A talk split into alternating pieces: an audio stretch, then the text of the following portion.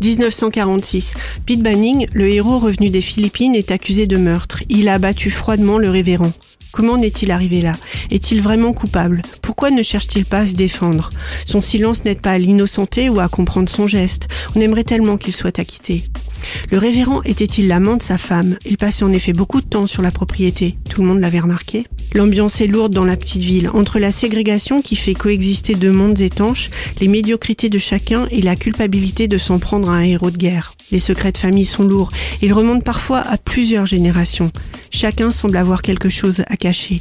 Le procès ne fait que révéler les failles qui se craquellent de plus en plus. Pourtant l'évidence est là, sous nos yeux, tellement impensable dans cette société étriquée qu'on passe à côté jusqu'au dénouement final. Et là, on rembobine le fil et on admire le maître. John Grisham est toujours un orfèvre de l'intrigue. Il nous balade en beauté jusqu'à la dernière phrase du livre. Un conseil, prévoyez quelques heures devant vous. Il est impossible de lâcher le roman avant la fin. La sentence de John Grisham est à découvrir dans votre bibliothèque ou en poche chez votre libraire préféré.